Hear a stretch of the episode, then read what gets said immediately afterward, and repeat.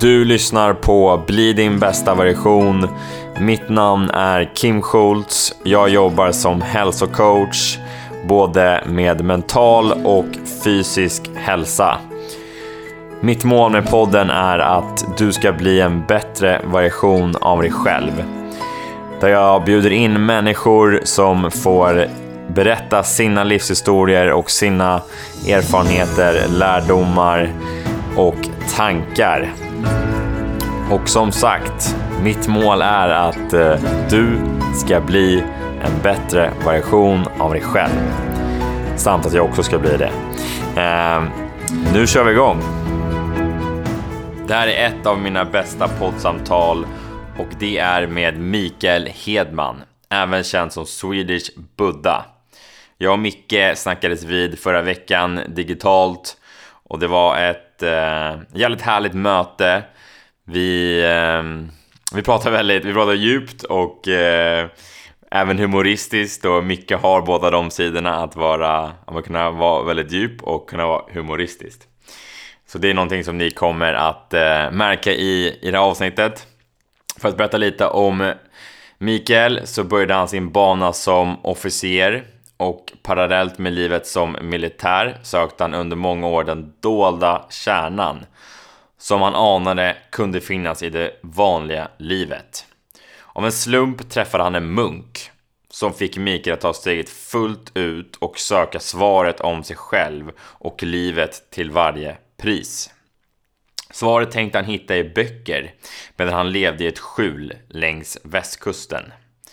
Livet ville dock annorlunda och han hamnade i USA, New Mexico, vilket blev startpunkten på en av 15 års upptäcktsfärd i sällskap av ökens mystiker, New Yorks techmiljarder, kampsportsmästare och munkar. Idag bor Mikael i en segelbåt med sin familj och jobbar med inre utveckling för människor och företag. I det avsnittet pratar vi om Mikaels resa i livet från att vara militär till Swedish Buddha och att jobba med inre utveckling. Vi pratar om att lyssna på sin egen röst, den inre resan och hur Mikael kom in på den. Vi pratar om hur du själv växer din medvetenhet och utvecklar den inre konversationen med dig själv samt hur du kan bygga upp en bättre relation till dig själv. Vi pratar även om jobbiga känslor och tankar och hur vi som människor kan möta dem. I det avsnittet kommer det fram flera värdefulla saker som kan ge insikt till ett bättre liv. Och jag tycker verkligen om det här avsnittet. Och det tror jag att du kommer göra också. Om ni nu tycker om det här samtalet så tycker jag att ni ska lyssna eller läsa på Mickes bok Swedish Buddha som jag kommer länka i kommentarerna. Eller gå in och lyssna på poddarna Så in i själen och Våga mer-podden som han också har medverkat i. Utan vidare introduktion, här är Mikael Hedman, även känd som Swedish Buddha. Micke, nu är vi live. Välkommen till, till podden. Tack så mycket Kim. Hur, eh, hur mår du? Jag mår bra tack. Jag har eh, överlevt en stormig natt i Göteborgs hamn där min segelbåt och familjens hem ligger. Ja. 30 meter per sekund tror jag det toppar. Men jag är väl utsövd mot alla odds, tack. ja, shit alltså. Uh, ja, en storm i Göteborg. Det blåser lite här i Stockholm också. Uh, men uh, kanske inte så mycket. Jag tror det var 11 sekunder för några dagar sedan. men en segelbåt säger du att du pratade om det precis lite innan när vi, när vi pratade lite när vi satte igång inspelningen. Men hur kommer det sig att du bor i en, en segelbåt om jag frågar? Ja, och det frågar jag mig själv då och då också i ärlighetens namn. Eh, jag har en så stark dragning till skärgården, naturen, att det blev en naturlighet att skaffa en sådan eh, livslösning när jag kom tillbaka från USA för snart sju år sedan. Eh, så sen dess har jag bott på den där båten och det är fantastiskt fint. Då när det inte stormar, ska tilläggas. hur, var det, hur var det i början? Då? Att äh, men, bo på en segelbåt. Jag tänker att du, du bodde i ett hus tidigare tror jag du sa och nu till en segelbåt. Hur, hur var den liksom, vad ska man säga, förflyttningen eller kontrasterna så att säga? Ja, eh, det mest lustiga var de första veckorna eh, när de här små, små gungningsrörelserna påverkar en. Så när man sen står i mataffären och ska sträcka sig efter frukostflingorna så gungar man till och tappar, tappar greppet. Eh, för, för man skakar på land också. Men, men det mest eh, enerverande med det då, om man får säga så, är att båtens skrov är gjort av cement, vilket är ett ovanligt byggnadsmaterial för båtar. Så jag har fått utstå en massa skämt om att eh, jag ska kolla radonhalt och sånt här i båten. Så, well, den nivån. Ja. Är, är, det, är det en frihet att bo på en båt? En segelbåt? Ja, man tror det. Och i viss mån är det ju det. Jag tar den där båten, jag lägger den var som helst. Den har vindkraftverk och solceller, så jag jobbar ju från den. Och den har vedkamin, så den är varm på vintern och så här. Så det är frihetsaspekten. Och det som inte är så befriande är ju att, som alla båtägare vet, någonting går alltid sönder. Så man är ju knuten till den där och jag tror en del av mina många gråa hår har jag fått av den här kära båten. Så. det, fin det, finns, eh, det finns också negativa delar, men det är som i allt i livet tänker jag att det, det finns positiva och det finns negativa saker. Ja, precis. Ja. Visst. Det är det mesta. Um, jag är lite nyfiken på, um, men du kallas ju Swedish Buddha. Hur, uh, hur har det namnet uh, uppkommit undrar jag? Ja, bra att du går direkt på kärnan där. Det är ju å ena sidan en lite fräsch, kvick, kanske smart, excentrisk marknadsföringsteknik. Swedish Buddha, det höjer ögonbryn. Inte minst när jag som officer sitter och mediterar med uniform och vapen. Det är också en kontrast. Och jag är inte dummare än att jag naturligtvis inser att man får vara lite fräck och hajpa det där. Så att man får den uppmärksamhet som behövs för att nå ut med värdet man har att, visa. Men eh, den andra sidan av det kanske är lite mer känslig för lyssnarna, eller dig. Eh, och det är helt enkelt att det är en varudeklaration. Det som jag gick igenom och vad det har resulterat i är nära besläktat med just Buddha, eller vad man nu vill kalla det för. Jag är inte buddhism för fem öre, men eh, det är det som jag kommunicerar och drar ifrån. Den sortens insikt. Så. Hur kom du in, det tänker jag är någonstans en inre resa som du pratar om. Hur kom du in på den, på den inre resan? Ja, eh, snubblade snarare än någonting annat. Jag var fanatiskt driven att bli någonting i stil med James Bond när jag var 12-13. Så jag började träna inför det där och insåg ganska raskt att det inte fanns något sånt i, i syo-konsulentens eh, kataloger. Eh, och då någonstans i 14-15-årsåldern kom jag på att ah, jag ska bli en elitsoldat istället. Jag ska bli en krigare av Guds nåde. Så då började jag träna med det, med ryggsäck med tyngder i, i högstadie och gymnasiet. Så, där. så du kan ju ana vilken nörd man var. Eh, jag säger man här, det är ju jag jag pratar om naturligtvis. Det är lätt att man gör det. Använder man. Ja, kring sådana här saker. Jo, så det där fortsatte bara. Upp i värnplikt och, och jag hade väldigt tydligt fokus. Men någonstans 18-19 års åldern så började det brytas av. Jag upptäckte sammanträffanden som jag tyckte var riktigt kul. Så jag ringde kompisarna och sa, ah, vet ni vad som händer nu? Det här är helt osannolikt. Och så fick jag berätta, så som man ju gör när någonting galet händer. Men numerären av de där sammanträffarna bara ökade. Och till slut var det så mycket utav det att jag gjorde en lång lista. Och, och på något sätt, även om jag var vetenskapligt uppfostrad och i allra högsta grad rationell då, om jag får säga det själv, så började jag öppna för att nej, det måste finnas en mekanism här, någon form av underström till den fysiska verkligheten som styr det här och genererar det. Jag vet inte vad det är och jag har ingen läggning att välja religiösa svar på de där frågorna. Jag måste helt enkelt upptäcka det. Så så börjar det. Och Eh, jag var så pass desperat i Sverige på 90-talet när det inte fanns meditation och yoga i varje gathörn att efter jobbet en, en dag så gick jag in i Krishna-restaurangen i Göteborg för att se om de människorna möjligtvis hade svar på det. Då. Eh, och, och den där jakten, sökandet, tog mig egentligen vidare.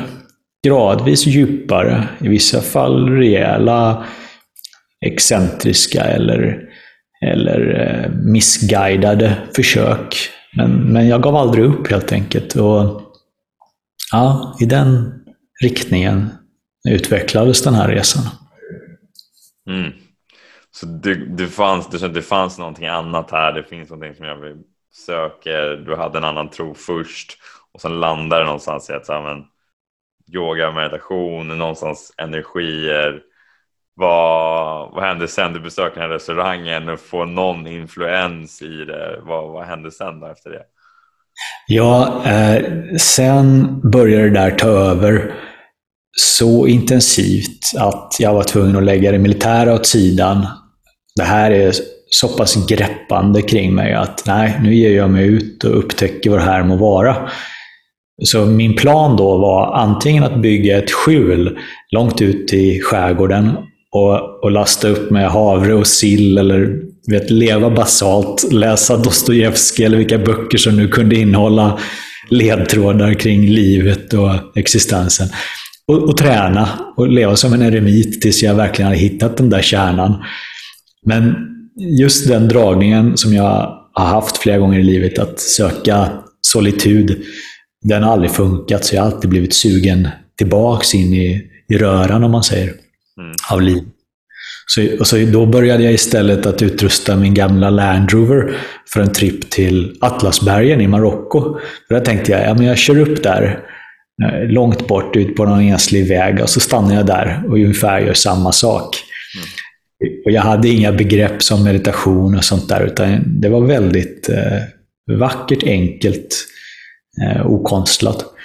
Eh, men istället då för alla de här tankarna så fick jag ett green card till USA, ett arbets och uppehållstillstånd. Så jag tänkte, ja, det, där, det där får jag väl, jag får upptäcka det där tills jag är färdig med det. Så det blir hamburgare och surfning, ungefär så tänkte jag. Och då var jag 21 år gammal tror jag. Någonstans där. Och eh, begav mig med ett tält, ett Hilleberg-tält till öknen i New Mexico där jag hade några avlägsna släktingars, ja, bekanta till släktingar och sånt där. Eh, och, och vips så var ett liv igång. Jag jobbade i en vapenaffär och i en utesportaffär. Eh, och och det tog inte många månader förrän jag halkade in i en kampsport som var mer esoterisk än exoterisk. Den handlade nog mer om energier och meditation än den egentligen gjorde om slag och sparkar. Mm. Ja, så då började egentligen den inre utvecklingsresan. Det som du berättade om av egen erfarenhet från Australien och, och senare. Så, så pass tjockskallig var jag att det tog många år att många flyttar, geografiska sådana och inre sådana, innan jag till slut kunde sätta mig ner och faktiskt börja nysta lite kring det inre. Vad var det för kampsport då? Vad var det, vad var det för någonting som du gjorde? Eh, det var en avart av en kampsport som eh, samurajerna använde. Aiki Jutsu hette den. Mm. Och vad som var trevligt eller pragmatiskt med den var att den innehöll naturligtvis en massa vapen och till och med gifter och sånt där fick vi lära oss om. Eh, och det ena med det andra. Så, så den var eh, ganska hård.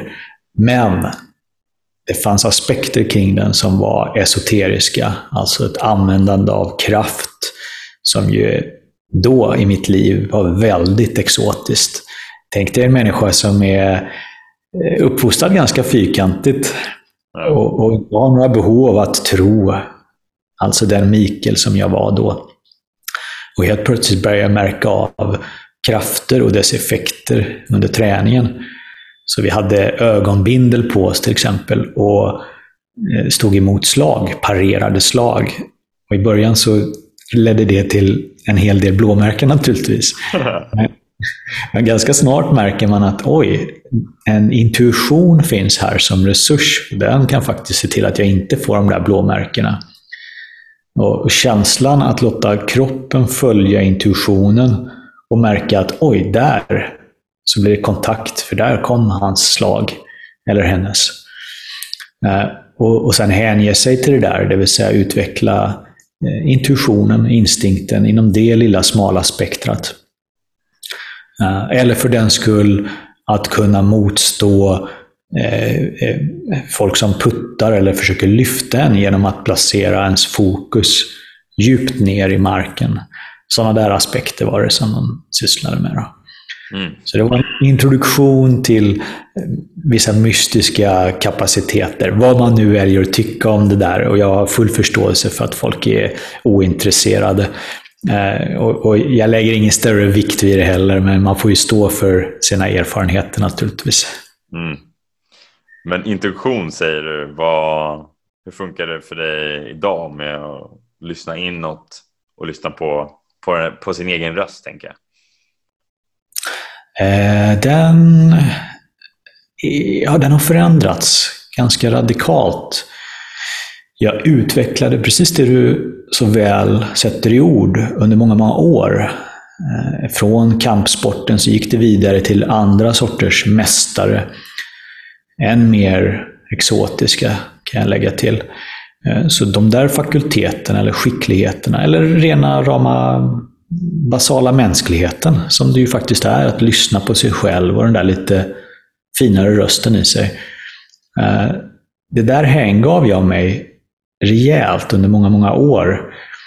Och, och det ledde till någonting som i nuläget gör att det inte finns någon direkt röst. Det är en ännu större enkelhet i mig, om jag kan säga så.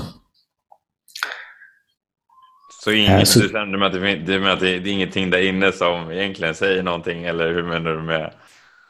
Eh, nej, precis. Om jag, om jag får säga så här, för, för att måla upp en, en mekanism som folk kan känna igen sig i. Mm. Eh, varför lyssnar man på sin mage, på sin inre röst eller på den där känslan som guidar en? Vad är det som motiverar det?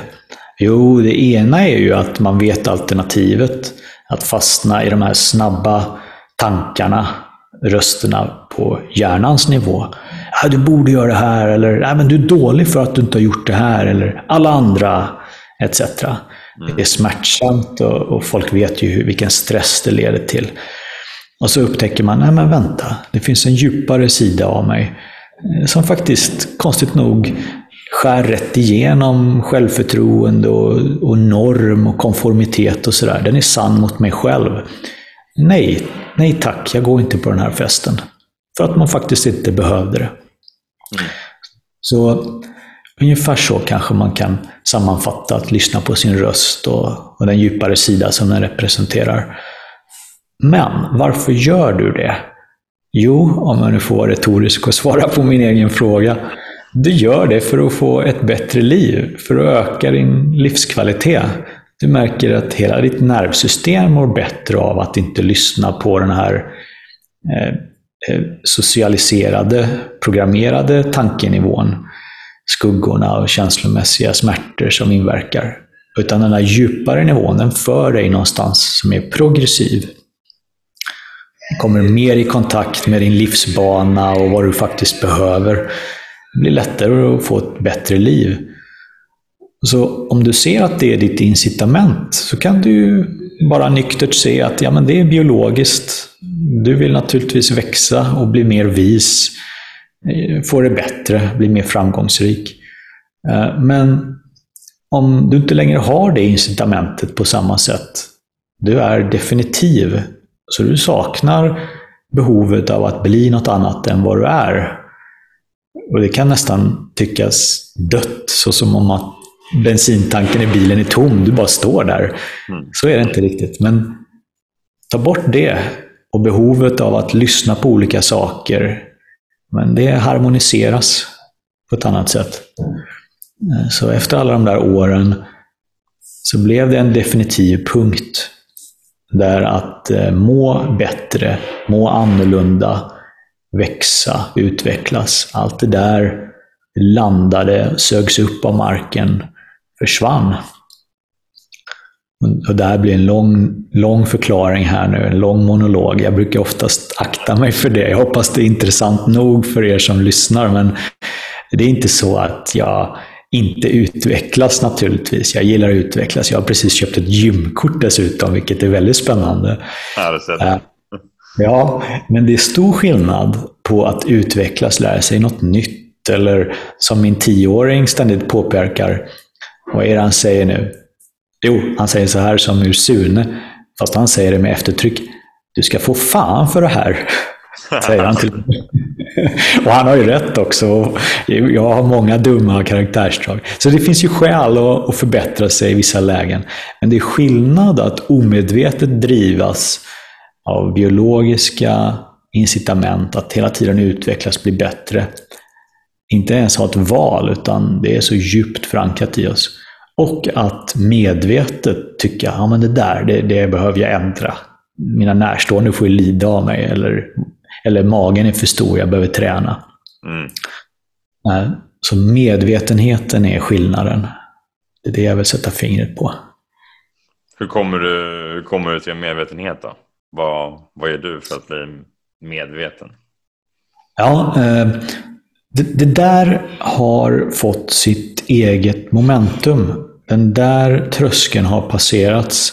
Jag är medvetenhet. Och det kan låta, eh, om inte fanatiskt, så åtminstone störande. Eller kanske göra någon nyfiken. Men under alla de här åren då, när jag jobbade upp medvetenhet, som de flesta gör, mediterar som en galning och försöker stilla tankarna så att naturlighet, min kärna, får råda. Och allt annat som jag sysselsatte mig med för att faktiskt komma dit, dit inom citationstecken.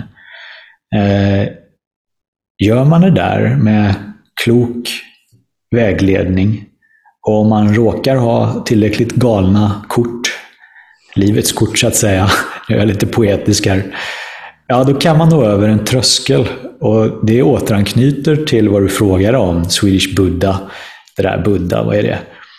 Eh, och, och jag gör ingen stor sak utav det, men den nivå som vissa människor har nått till genom årtusenden, den är ganska radikal. Att bli medvetenhet eller införlivas i verkligheten. Eh, och det var egentligen mitt mål. Eh, det var det jag kämpade för. Eh, och så hände det mot, all, mot alla odds, mot, mot förmodan. Eh, så det är det jag egentligen eh, kännetecknas av. Därav att jag svarar lite konstigt på eh, dina väldigt bra frågor, Kim. Ja, tack så mycket för att du tycker att de, de är bra. Men finns det någonting som du, som du gör, alltså praktiskt eller någonting som du gör för att så här, påminna dig själv eller någonting som någon rutin eller någonting som så men det här brukar få mig bli mer medveten eller kommer det till det eller vad, hur ser det ut? Uh, nej, det gör det inte. Uh, och, och, det finns väl en poäng i att jag säger det. Normalt sett så skulle jag ge ett register på bra saker man kan göra. Man, lyssnaren alltså. Men om du verkligen frågar vad jag gör? Nej, jag gör ingenting. Utan det som uppstår i mig, det är vad jag upplever. Och det är inte en helig tomhet, en brist på jag eller ego. Det kan vara vad som helst. Det kan till och med vara avundsjuka eller någonting som vi skulle tycka är klart oförenligt med ett upplyst medvetande.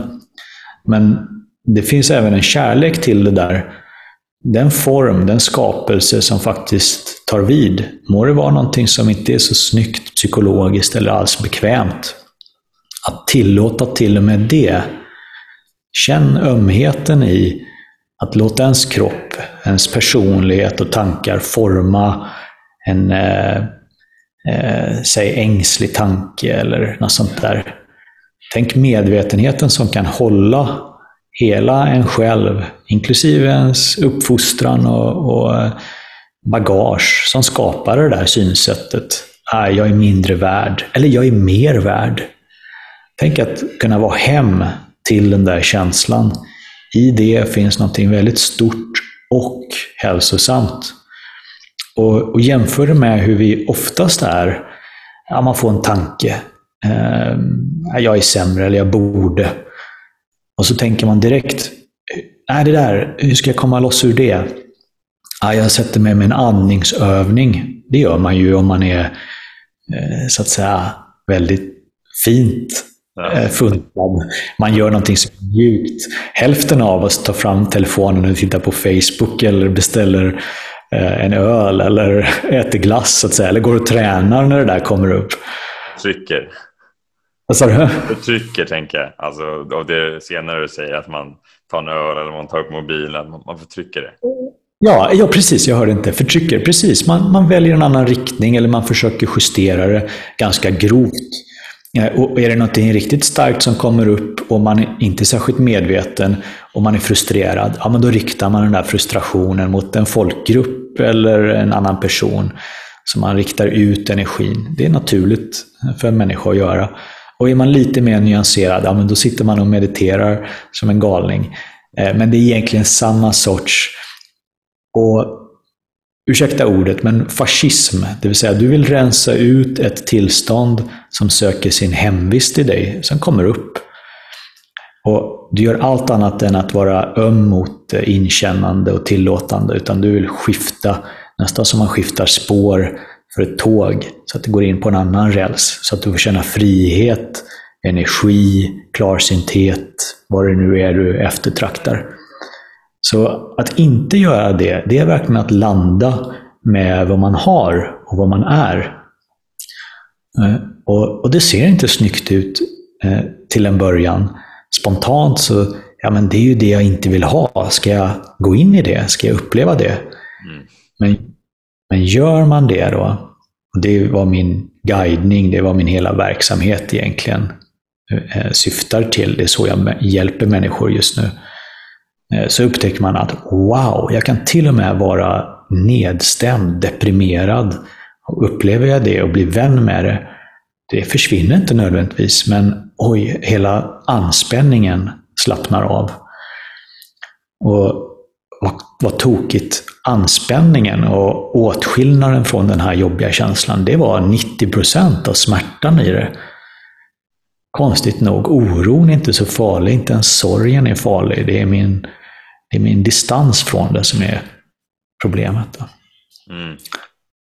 Så, så, så där fick du lite mer uttömmande svar. Jag hoppas att det trillar ner poletter här och var.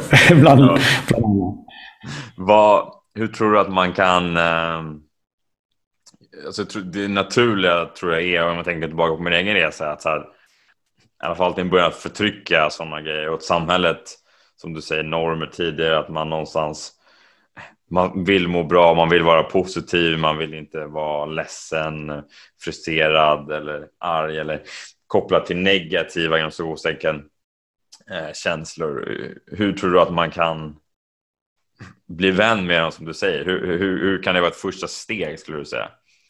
Mm, jättefin fråga. Du gör så stor nytta med din vinkel på det här, Kim. Jag måste bara lägga till det. Eh, till en början, det är bra att ha båda halvorna av sig själv. Det är naturligtvis helt rimligt och naturligt att eh, vilja må bättre. Och man ska sträva efter att må bättre, vara hälsosam och göra saker som är roligt. Och jobb, karriär, familjeliv ska ju utvecklas såklart. Så man ska inte eh, trycka det där åt sidan och bli för seriös med det inre. Man får ha båda helt enkelt. Och det där säger jag Naturligtvis för att jag själv har gjort alla de där misstagen. Jag har varit fullkomligt extrem i alla riktningar. Och det har väl lyckligtvis då gjort att jag kan eh, guida lite bättre än om jag inte hade gjort misstagen. Jag kom hem från USA en sommar och kände att nu ska jag klippa alla gamla band till familj och känslor och sånt som inte tjänar. Så jag brände alla fotografier över vad det nu var, 30 år tillbaks så, slängde eller sålde gamla leksaker och alla minnen och kände att ah, det där är jag färdig med, nu går jag vidare. Och sådana där kraftuttryck är oftast inte vad man gynnas av i inre utveckling. Eh, så gör 50-50 när du mår dåligt eller när du känner någonting som börjar tynga ner dig. Någonting gammalt kanske som du är van vid. Eller någonting nytt som slår dig lite hårt och sticker till. Ja, men hälften av tiden, ja, men gör någonting som är härligt. Dra på eh, musik, eller ring kompisarna, eller gör vad du brukar göra för att må lite bättre. Och hälften av tiden, gör ingenting, utan sätt dig ner och trots att det faktiskt är väldigt obekvämt att bara vara med den där känslan, ge den tio minuter och närma dig den lite mer. Se om du kan få den att växa. Och det går ju rakt emot ens instinkt som ju egentligen bara vill att den ska minska eller försvinna. Mm. Men se om du kan få mer ångest, eller mer sorg, mer frustration eller ensamhet. Se även var den finns i kroppen. Om du kan sätta fingret på att åh, tyngden, ja, den, den är i magen eller det sticker verkligen som en tagg i, i bröstkorgen. Då har du någonting att förhålla dig till. Och om du kan få den att öka lite grann med yttersta varsamhet för själva känslan så du inte går in på något maskulint vis och bara ska forcera någonting. Och varsamhet även mot dig själv, ditt nervsystem, så att det inte blir för mycket. Och kanske till och med lite vänlighet mot känslan. Alltså en gest, om det inte känns för konstlat. Som, okej, okay, du är här med mig och jag lider av det och jag har en hel del motstånd, men du, tack ändå för att du är här. Det finns säkert något gott skäl och jag hör dig. Och om man då, ja, antingen närmar sig den med sitt fokus så att den får mer utrymme och kanske sprider sig i kroppen. Eller till och med försiktigt andas från centrum av känslan. Så att man nästan expanderar den i kroppen lite grann. Vad som då sker, det är att man börjar vänja sig vid själva obehagsaspekten av den där känslan. Så du går i rakt motsatt riktning från vad du har gjort i alla år till någonting annat, ifrån känslan. Och bakom allting som sker för att du eh, bekantar dig, så växer medvetenheten och gör sitt jobb. Så den införlivar känslan. Och gör du det där så hade det inte förvånat mig om du några dagar senare eller någon vecka senare upptäcker någonting som är rejält förvånande. Så som att oj, jag är, jag är inte längre störd kring det här. Eller eh, jag märker att jag inte tar eh, det där på större allvar. Det är ingenting jag tänkt kring, det har bara försvunnit. Andra aspekter i dig lossnar tack vare det. Mm. Vad har smärta lärt dig om livet? Allt. Allt. Ja. ja. Eh, återigen, jättebra fråga. Jag skulle kunna dela upp det så här i ett kort svar, eh, för ovanlighetens skull. Eh, innan jag närmade mig verkligheten som den är, precis så som den råkar vara i den här stunden, besvikelse eller glädje för den skull, men oftast är det ju de smärtsamma sakerna man inte närmar sig. Så innan jag blev så pass mogen och blev guidad på det sättet så försökte jag alla andra grejer. Eh, meditation i mycket höga stadier och vad man nu gör för att må bättre. Så jag försökte med andra ord lära mig av hela livets spektrum och, och, det där är egentligen ganska tunna lärdomar som man kan få utav mer energi eller till och med mer kärlek. Och nu drar någon öronen åt sig. Ja, men kärlek, det är ju det det handlar om. Eller från kärlek så integreras allt och så här.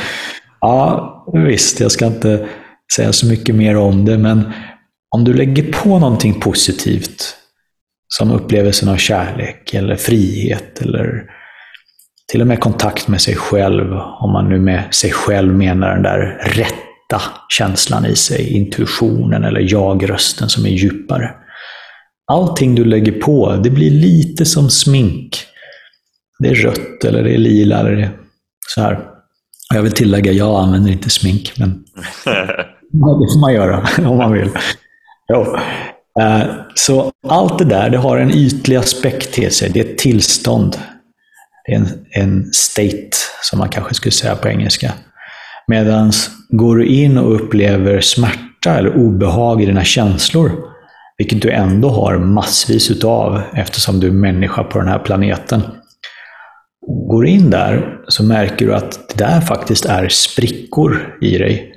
Så följer du sprickan in i dig så hittar du dig själv på ett helt annat sätt än om du bara lägger på de här sköna tillstånden.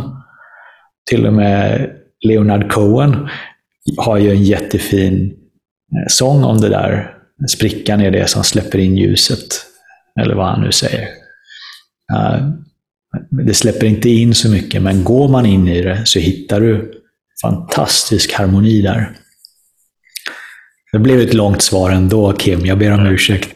Nej, nej, nej. Jag, jag lyssnar med idel öra. Så det, ja. Jag gillar det. Så egentligen, så våga, om man nu någonstans släpper in den smärtan så kan det komma ljus genom det. Ja, eh, framför allt möter du de där sakerna som jagar dig, vilket ju företrädesvis är smärtor. Mm. Möter du det så slutar det jaga dig. Det kan ju vem som helst förstå. Och eh, om du tittar på ett liv, ett vanligt liv, du är sugen på grejer, entusiastisk, driven. Du, du blir glad över tanken på utbildning eller relation eller ett företag du ska starta. Så man har ett sug och så undviker man den andra sidan av spektrat.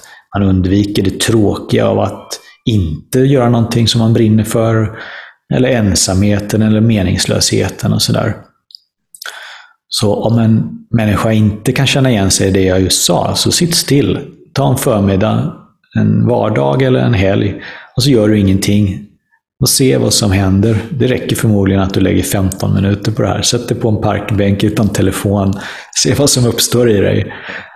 Ah, lite gnagande. Ah, det är inte helt trevligt. Jag missar nog någonting. Någonting roligt. Någonting börjar gnaga. Så det där är ju den sidan som man försöker undvika med allt roligt. Mm. Och de människor är ganska få som bara gör saker för att det är roligt. Det vill säga av glädjen av någonting. De flesta trycks lika mycket av smärtan som de inte vill ha, som de dras av glädjen som de vill ha. Så föreställ dig själv lugnet och visdomen i dig om du helt enkelt vänder dig om till demonerna och börjar bekanta dig med dem, bli vän med dem. Helt plötsligt så kan du göra allt du tycker är roligt. Eh, eh, dejta någon eller starta ett nytt företag eller byta jobb, vad det än handlar om, resa. Men du gör det eh, med en helt annan spänning, en helt annan anspänning. Det vill säga, du gör det lugnt. Och, och när Kim frågar om ett år, ja, men hur är det? Hur är det att sitta på en bänk i en kvart? Och så säger de då, jag sitter en timma Uh, och det, det händer ingenting och det är den största lyxen. Jag var på Maldiverna i förra veckan, men att sitta på en bänk här i lugn, oh, det är jämförbart säger de då. ja, då, då, då uh, ja, det hade varit någonting alltså. Då, då har vi skapat någonting, du och Micke. Om, om vi skulle få, bara en person skulle få göra det, då hade jag varit Ja, men jag tror att, även om jag kanske låter lite konstig och sådär, så jag tror att det jag nämner är så pass intuitivt. Människor känner igen sig själv, man vet hur man dras och pushas. Eh, så det är inga nyheter det här. Och som du frågade, kopplingen till buddha-namnet och sådär. Den här nivån av integrering eller medvetenhet, det är ingenting religiöst egentligen. Det är en naturlighet som följer av att man har mött sig själv. Och måren var extremt sällsynt, men den finns tillgänglig för alla människor som är tillräckligt intresserade ehm, och framförallt motiverade. Jag hoppas att jag inte på något sätt har gett sken utav att, att vara ädel eller, eller så, utan jag har ju drivits av mina smärtor naturligtvis. Jag har haft jättemycket oro och sorg och ångest och allting sånt där. Eh, Eh, så, så jag har varit nyfiken lika mycket som jag har varit mån om att komma bort från mig själv. Eh, så det, kontentan blir kanske ibland, om man gör det på rätt sätt, att man når fram till sig själv, inte kommer bort från sig själv. Mm. Komma fram till sig själv och inte bort från sig själv. Det, den, den, lägger, den, där, den där lägger jag på minnet, definitivt. Hur, eh, när du jobbar med, med människor och företag och inre utveckling och det vi pratar om, tänker ganska mycket, hur, hur ser det ut? Det, det är egentligen helt individberoende. Jag har ingen agenda och jag är absolut inte ute efter att frälsa världen eller för, ens förändra världen. Jag älskar den som den är. Så någon kommer till mig och säger Eh, ja, men mitt företag, jag har de här, de här bekymren. Ja, Okej, okay, men då sätter vi oss med det och tittar på det. Eh, och är det så att den personen faktiskt eh, vill och, och, och, vågar närma sig sånt som finns i dem, som faktiskt har påverkan på deras ledarskap och, och, och chefskap, ja, men då är det oftast väldigt effektivt att närma sig det där. Och då gör vi det. Vi, jag, jag guidar dem helt enkelt till den plats de minst av allt vill känna. Mm. Och utväxlingen på det är ju enorm. De har gått omkring kanske ett år eller tio år, undvikit det där och, och företaget har eh, formats till följd av det. Kanske dugligt och hyggligt, men långt ifrån vad det behöver. Eh, och nu har de nått någon form av smärtpunkt. Och nu beskrev jag det i en företagskontext. Eh, samma sak händer ju med en individ mm. som tycker att ja, men jag är stressad och så här. Så det är den ena sidan, det vill säga eh, hjälpa människor med sina obehag och få bättre liv. Och den andra som är mer sällsynt, är när någon galen jävel likt mig själv är fascinerad kring existensen och verkligheten och så här, alltså har ett andligt intresse. Ja. Eh, och då guidar jag dem i princip på samma sätt tillbaks till sig själva. För det som sker, det ska ske i dem. Det här handlar inte om mig, utan jag visa dem tillbaks till där det faktiskt sker i dem. Mm. Eh, och, och det, det, enda som slår mig är särskilt fint, det är att principen är lika hälsosam vare sig du aldrig ens skulle ta ordet andlighet eller meditation i din mun. Som om du brinner för det där. Det är i princip samma medvetenhet som gör jobbet. Mm. Det kan ju vara laddat vissa ord där man säger om andlighet, meditation. Många bara åh, vad är det här? Och så börjar man prata om utveckling så nämner man ordet inre så blir det kanske ja, men det här låter, det här låter lite mer eh, rättfärdigt, alltså rättfärdigat eller det låter lite mer, vad ska man säga, lite mer konkret på något sätt. Eh, ja, absolut. Jag, jag, jag, kan använda de där orden, men jag är egentligen väldigt ointresserad av eh, de där eh, ja, andlighet och så här som begrepp. Jag var nyligen med i en artikel i Försvarsmaktens personaltidning och, och jag har ett engagemang med Karolinska institutet. Väldigt fina institutioner båda. Och samma vecka som jag var aktiv där senast så var jag i en bokaffär i Stockholm som är i allra högsta grad andlig med kristaller och änglar och hela köret. Och ja. Vattuman heter den. Så blandningen där har jag inget emot, men jag är inte identifierad med det. Eh, jag kan mest småle åt det. det där fick jag, alltså hur var den eh, egentligen eh, om man går tillbaka lite i din resa från att vara med i militären och officer som du säger till att gå på en inre resa och, och börja mer titta inåt. Hur var, hur var den resan däremellan undrar jag? Det, alltså om, man, om man tänker rätt objektivt från det så känns det som två olika förstår du, världar inom situationstecken. Det behöver absolut inte vara så. Men vad, hur var den transaktionen för dig? Ja, eh, för mig har den varit helt smärtfri. Jag ser ingen åtskillnad. Så, så jag kan ha ett vapen, som på bilden av boken, jag mediterar med en automatkarbin i famnen. Mm. Så form för mig, även på den tiden, eh, hade ingen inbyggd motsättning, vilket är väldigt fördelaktigt om man ger sig in i sånt här. Men jag har alltid varit den där lite extrema eller annorlunda, annorlunda människan. Som bland de andliga i USA, där jag var väldigt aktiv. Men det var ingen som hade någon militär koppling där. Eh, och därtill så var det en majoritet kvinnor. Kvinnor tror jag ofta har en nyansering eller kanske en, en mjukhet i sig eh, som är väldigt eh, eh hälsosam när man öppnar och möter sig själv. Eh, Därav att många som gör yoga och mediterar kanske eh, överrepresenteras av kvinnor. Och så här. Så jag var man och jag var den renrakade soldaten från Sverige. men, men mer än så har det nog inte stått ut i, i min värld. Nej. Hur, hur, hur, kände du då, då när du stod där som ja, man och från Sverige renrakad? Hur, hur var det att uppleva det? Ja, dels så njöt jag säkert lite av det, det vill säga uppmärksamheten eller att ha en identitet som ju stod ut lite grann. Så det fanns säkert en liten tripp där. Mm. Men jag minns att jag också var irriterad, förbannad. För, för eh, utgångspunkten i många av de här andliga cirklarna, det är att fred och kärlek, liksom, det är budorden.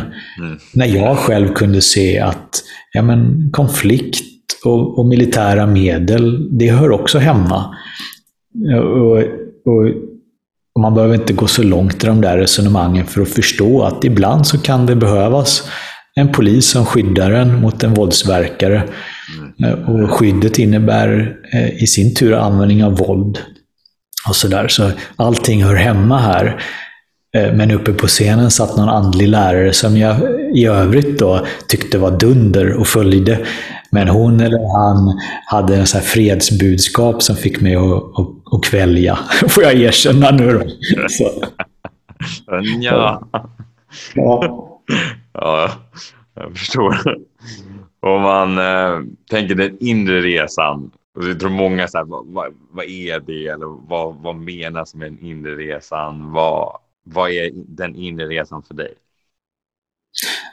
Eh, man, man, kan ju öppna upp det där. Alla gör en inre resa. Eh, eh, vad de, vad de än tycker om det. Utvecklingen av sig själv pågår i en eller annan takt. Men för mig så är inre utveckling en fråga om att på enklaste vis möta de sidor av sig som faktiskt signalerar till en, oftast känslor, och, eh, och bara landa för en sekund. Vända fokuset till det där. Det är så hälsosamt och enkelt. Eh, och eh, Det finns inget religiöst med det. Och det finns inget behov av att tro på någons instruktion, för det visar sig väldigt raskt i kroppen att det här var rätt. Eh, man känner harmoniseringen med sina känslor. Så eh, det är intuitivt, Eh, vilket ju sätter kontrollen och, och visdomen i händerna på den som gör det. Inte enligt något hierarkiskt religiöst eh, system. Eh, så det enda jag gör och det enda jag förordar, det är just den sortens inre utveckling det är vad jag själv gärna hade velat höra när jag började. Så jag kunde spara en massa år av meditation och skit. kommer, det kommer inifrån och det behöver inte vara någonting annat, någonting andligt eller någonting, uh, någonting större eller vad man ska kalla det. Nej, absolut inte. Absolut inte. Det där är snarare eh, distraktioner eller omvägar. Och jag har full respekt för att man gör det där det finns en utvecklingskurva som man följer och det går nog inte att tjuvkoppla den där. Men har man vett, är man mogen nog att bara vända sig inåt, så finns resurserna där. Och jag ska inte säga att det är lätt. Eh, det är enkelt, det är okomplicerat, men det är inte lätt. För det går emot ens instinkt. Nästan som om du någon gång har blivit bedd att göra ett blodtest. Så de ger dig en nål som är sanitär. Stick hål på huden med den här. Mm. Det är lite svårt att göra hål på sig själv. Det går emot ens eh, självbevarelsedrift. Har emot. Ja, visst. För de flesta i alla fall. Ja. Eh, att gå till sina smärtsamma känslor, det gör ont. Eller det går emot. Mm. Eh, men det är det jag tillhandahåller med, med mitt medvetande. Så jag har arrangerat nu Swedish Buddha, berättelsen som finns, och boken eh, med en hemsida. Och så tillhandahåller jag grupper där jag guidar på det här sättet. För, för vem som helst. Och nu gör jag lite reklam för mig själv. Jag, jag får ju en intäkt. Ja, det, det, finns ett kommersiellt intresse här såklart. Men jag har även en ledstjärna. Ingen ska behöva vända i dörren oberoende av ekonomisk eh, möjlighet. Alla bjuds in och får stipendier. Eh, så jag, jag ska göra massor med pengar på det, men det ska även vara tillgängligt för absolut alla som vill ha det. Det, det är mitt, mitt mål. Mm. Hur kommer man, hur kommer man dit om man är intresserad och vill, ja, vill gå på sån här kurs? Hur, hur kommer man dit? Så att säga? Ja, eh, kolla på swedishbuddha.se eller sök på rentthebuddha.com så, så kommer du rätt. Ja. Ja. ja, men kanon. Ni som är intresserade, då vet ni vad ni ska klicka eller söka någonstans för att få läsa lite mer eller anmäla er, så att säga. Um, jag tänkte på tankar. Vi har varit inne lite på, på det, känslor och tankar. Men hur...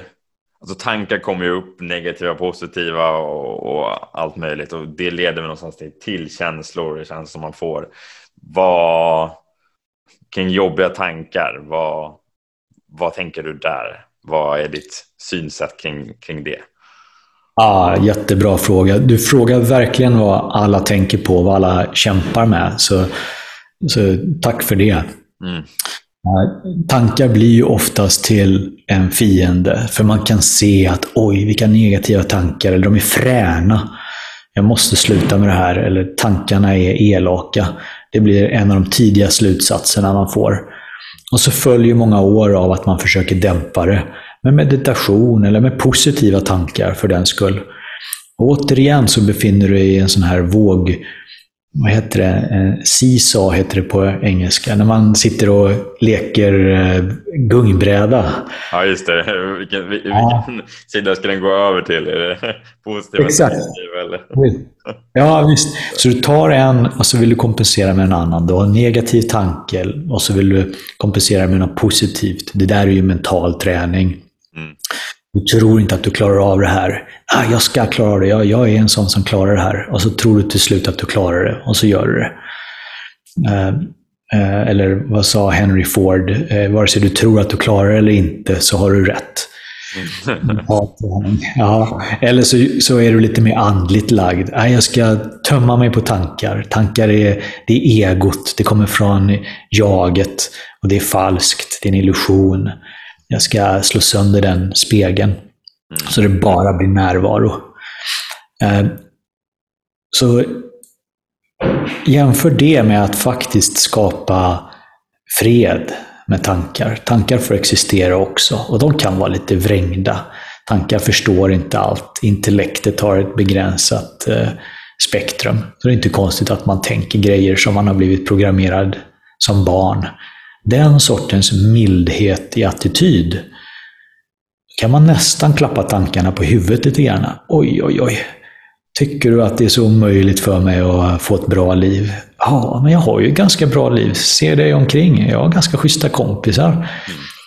Man kan börja prata med de där tankarna nästan. Och det behöver inte ens vara snällt, man kan vara frän. Okej, okay. så du tycker jag är en hopplös eh, loser. Eller vad man nu tänker, för så tänker man ibland som människa. Okej, okay, men uh, ja, okay. om du tycker det, då ska vi se hur mycket loser jag kan bli. Vänta, jag ställer klockan här på en timma till i sängen. Det är redan klockan 9.30. 10.30. En riktig loser går ju upp 10.30. Ja, så, vet, så bara käftar man med den där tanken. Det är mycket bättre än att vara seriös med det. För, för vänder man sig till tanken och börjar engagera den, antingen på ett milt och, och kärleksfullt sätt eller jävlas med den, mm. så rör sig medvetenhet till det. Man införlivar den där tanken. Um, och, och så, så, det kan vara en bra början. Och, och sen är det precis så som du säger, Kim. Uh, negativa tankar, det kan till och med nästan skära till i känslokroppen. Man kan känna i hjärtat hur ledsen man blev av det där. Och så finns det en spiral som inte är lika synlig men som går i motsatt riktning. Så känslan som inte får sitt utlopp utan sitter där och gnager i den, må det vara en subtil känsla av stress kanske, som hela tiden följer den. Den energin, omött, rör sig också upp till tankarna och genererar strukturer. Så det går som en cykel mellan, säg, hjärta och huvud eller ner till magen och huvudet. Eh, så att bryta det där genom att känna eh, en av nivåerna eller båda är ju bra. Eh, om jag då får inflika nu när jag ändå är så förbaskat pratig med dig Kim. Jag, jag, jag skyller tillbaka på dig. Du ställer alldeles för bra frågor. Jag brukar inte vara så här pladdrig. Ja, det är så.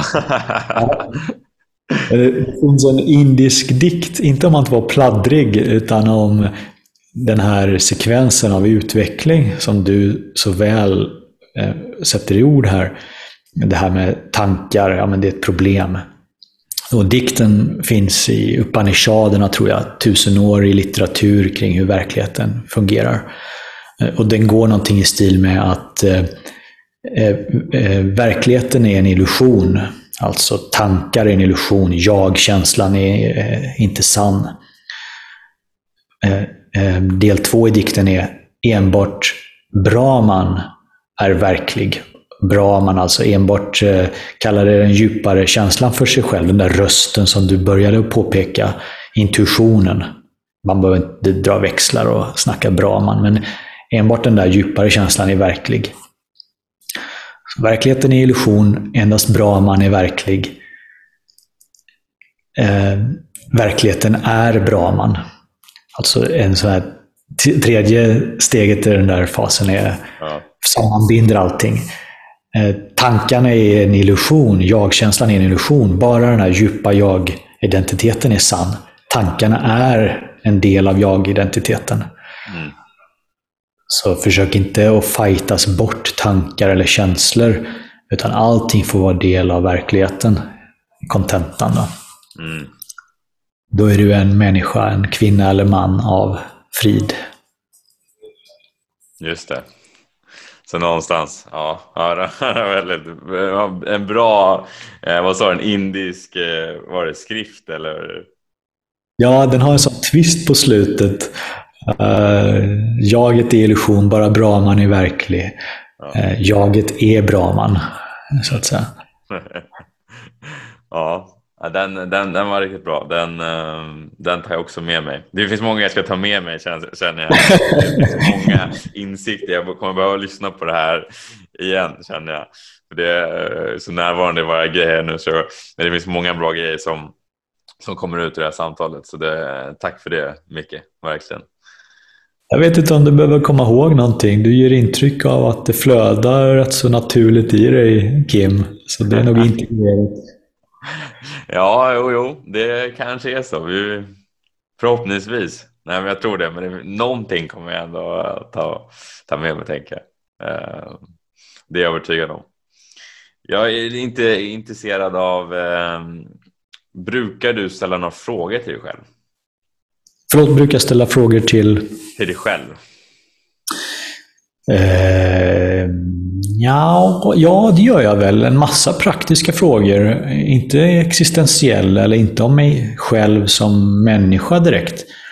Eh, men, men eh, jag väger ständigt praktiska aspekter.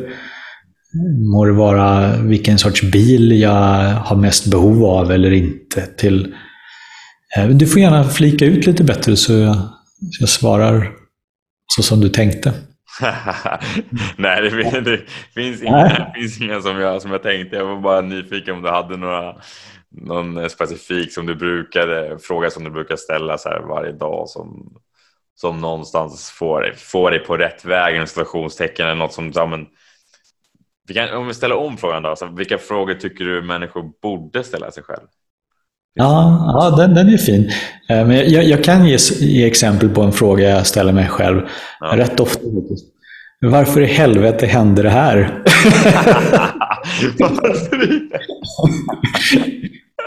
när ställde du den sist undrar jag då? Eh, ja, när kan det ha varit? Uh, ja, det var när hunden pinkade på däck nu i morse. Ja.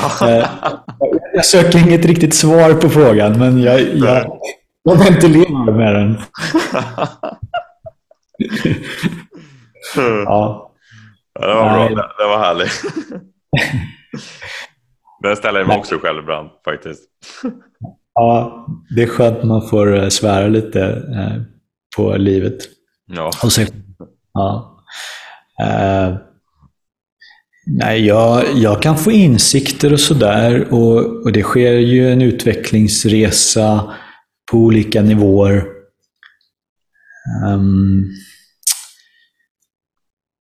och, och, den är personlig också, så jag ska inte göra sken av att jag är bortom någonting och sådär. Jag är en människa, som jag sa, med karaktärsdrag. Massvis av dem som inte är så snygga dessutom. Eh, tålamod och allt. Um, men när jag ställer mig frågor ibland är det faktiskt för att balansera lite de där karaktärsdragen. Så nu med Swedish Buddha, som har pågått i ett knappt år, eh, så, så märker jag ibland, oj vad mycket energi det går på det här. Jag är verkligen fokuserad och jobbar hårt med, låt säga att skriva värdefulla inlägg eller något sånt där på Instagram. Eh, och så tänker jag, ja men vänta, det är ju lite av min, mitt karaktärsdrag, min personlighet att pusha hårt. Jag är intensivt lagd, mycket energi. Eh, och det behöver inte vara så. Jag kan vara vad, vad helst jag är. Och så, och så genom att fråga mig själv så, eller titta på det sättet, så kan jag ju slappna av lite grann. Det blir lite bekvämare för nervsystemet och det är inte att eh, förakta. Det är skönt att ha det bekvämt ibland också. Ja. Uh, men, eh, men, eh, eh, men, men som du så fint sa, vad, vad, skulle jag ge för råd för människor att, mm. att fråga sig själva? Bara, bara se vilken balans du har i att vilja ha ett bättre liv i det du gör. Från hur du kliver in i mataffären och letar efter någonting som ska ge smaklökarna en upplevelse, till hur du lägger upp din årsblick vad du behöver göra eller vad du vill göra. Hur mycket av det där är för att må bättre, få kickar av olika slag och hur mycket är för att lära känna dig själv, faktiskt på djupet, som en, nästan som en investering i vem du är, oavkortat om ditt liv går bättre eller sämre. Tittar du och ställer dig den frågan så kan du få se någonting som i sin tur få dig att prioritera lite annorlunda eller balansera lite annorlunda hur du lever. Um, så om jag får fortsätta på den tråden lite kort. Ja, ja, det, kör, kör. Ja, uh, jag gjorde en cool grej häromdagen, eller åtminstone tycker jag så själv. För jag tänkte så här, alla vinterbadar nu för tiden. Mm. Eller det är i alla fall ganska poppis. Ja.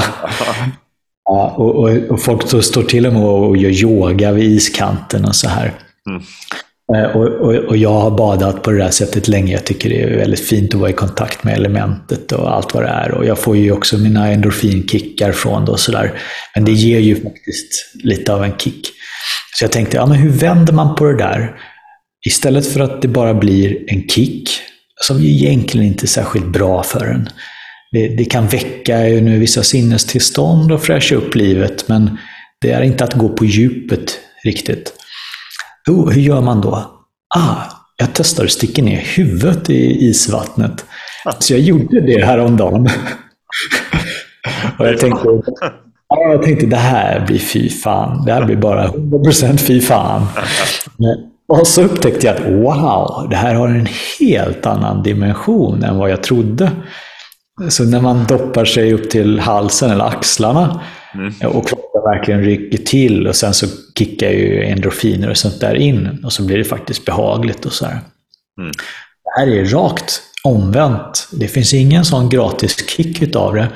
Men det blir ett lugn och en stillhet med tankar och känslor som de faktiskt är. Så de försvinner inte för att du byter ut dem mot en endorfinkick, utan de är kvar. Men kylan saktar ner dem på ett sätt som är ganska varsamt och fint. Mm. Så jag, jag, ska, jag ska promota det nu, tänkte jag. Ja, dopp på huvudet. Precis. hur, lång, hur lång tid var du där nere då? Hur... Ja, det var kanske tio sekunder. Jag tog ett ordentligt andetag och så var jag nere så länge jag klarade då, ja. med syret, så att säga. Ja, du ser. Ja, men det där kanske, det där, jag är nog på på att testa alltså. Det, ja, jag, jag, jag har, ja, jag har vinterbadat några gånger, men inte huvudet alltså. Det, det har jag hållit över, över ytan. Men det där, ja, ja det ska jag testa. Ja, gör så. Och nu sitter alla öron, näsa, halsläkare och lyssnar så här. Ja, det här är bra. Det här är bra. De kom till mig. Jag ska nog lägga in en ad här, en reklam i Kims podd. Exakt. Någon näsa, näsa, öron, halsläkare kommer bara så här, kommer komma in. Behöver du? som, som en sann amerikan så lägger jag in en, en, disclaimer också. No liabilities. Ni får göra på egen risk. Hjärtstopp och sånt där är ingenting jag tar ansvar för. Nej, det är bra. Bara så alla vet. Ja. ja, vi, vi, får se hur många vi får ut som, eh, som vågar testa det. Det återstår att se. Alltså. se Kul. Jag ska hitta på bra...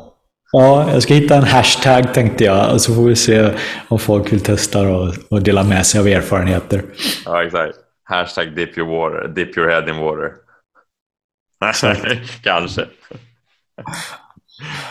um, till en, eh, till en eh, ja, det är inte för att det var en odjup fråga, men till en, eh, en djupare fråga då. Vad, vad skulle du vilja lämna efter dig?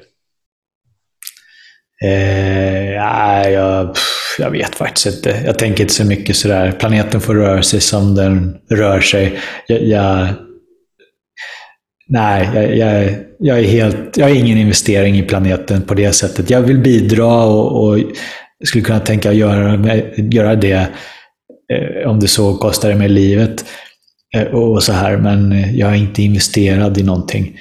Så de som hör av sig till mig, de blir jag väldigt lojala mot och stödjer dygnet runt i vissa fall. Eh, men eh, jag bara önskar alla väl egentligen.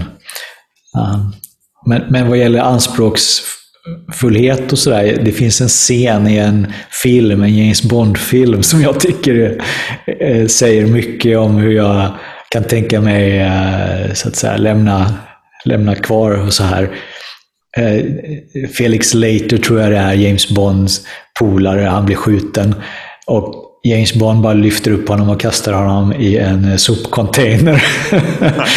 det är väldigt oceremoniellt. Och, och, damen som är med tycker, gör du verkligen sådär med dina vänner? Ja, han hade inte misstyckt. inga, nej, nej, inga konstigheter.